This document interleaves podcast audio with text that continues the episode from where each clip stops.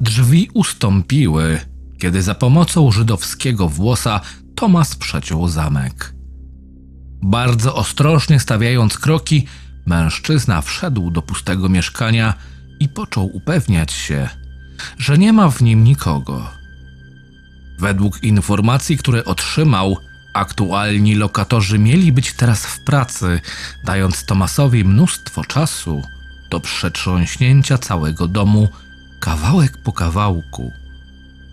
Podczas zaglądania do pustych pokoi, oczy mężczyzny spoczywały na licznych, wartościowych przedmiotach zdobiących półki, a umysł wariował na myśl o tym, co znajduje się we wnętrzach szafek opatrzonych zamkami.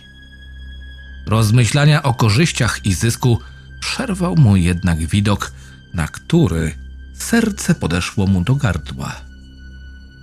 Sypialni, na dużym łóżku z baldachimem, leżała kobieta. Tomas, wstrzymując oddech, próbował oszacować jej stan. Miała zamknięte oczy, pewnie spała, ale coś mówiło mężczyźnie, że nie wszystko jest w porządku. Kobieta nie oddychała. Jej klatka piersiowa stała w miejscu, a całe ciało było blade. Tomas podszedł do łóżka i zbadał jej puls.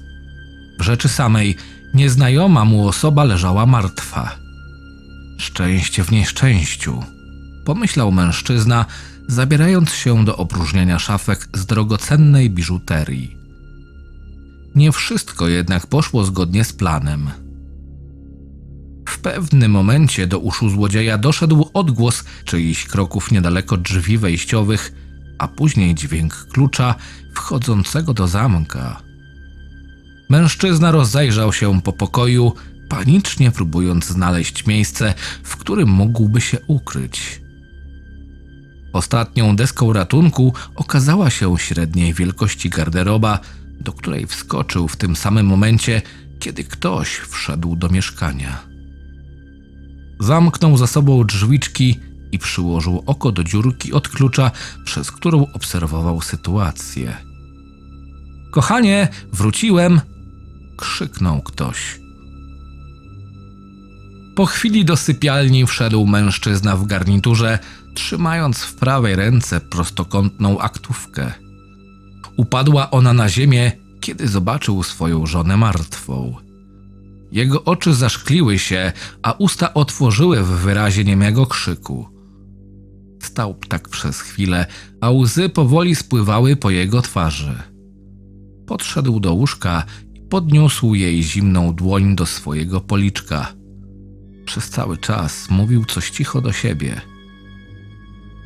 Tomas modlił się w duchu, żeby mężczyzna nie otworzył drzwi garderoby. Gdyby go teraz zobaczył, mógłby stwierdzić, że to złodziej jest wszystkiemu winien. Aż strach pomyśleć, co mógłby zrobić ów mężczyzna, ogarnięty furią po utracie ukochanej. Po dłuższej chwili wstał z łóżka i wyciągnął z kieszeni telefon, po czym wykonał połączenie. Podszedł do drzwi i oparł się o framugę, odwrócony tyłem do łóżka, na którym leżały zwłoki. Tomas, obserwując wszystko przez dziurkę od klucza, zobaczył, jak wokół ust kobiety porusza się jakaś czerwona, prawie przezroczysta substancja, coś jakby gaz. Mężczyzna zaczął z kimś rozmawiać przez telefon, ale jego głos nie dochodził do złodzieja uwięzionego w garderobie. Przypatrywał się on ciału kobiety, które chwilę temu leżało nieruchomo na łóżku. Teraz zaś wygięło się bezszelestnie w łuk. Mężczyzna stojący w drzwiach nic nie usłyszał. Po chwili kobieta usiadła na skraju łóżka, wstała i nie wydając żadnego dźwięku podeszła do mężczyzny, który wciąż rozmawiał przez telefon.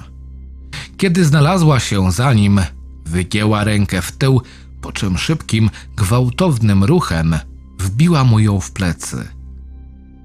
Tomas usłyszał chrupnięcie, po czym martwy mężczyzna opadł na ziemię. W telefonie ktoś krzyczał.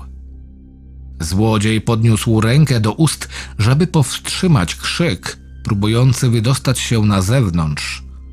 Kobieta stała tak chwilę, wpatrując się w zwłoki swojego męża, po czym odwróciła się w stronę garderoby.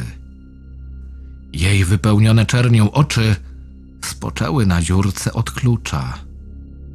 Popatrzyła wprost na Tomasa.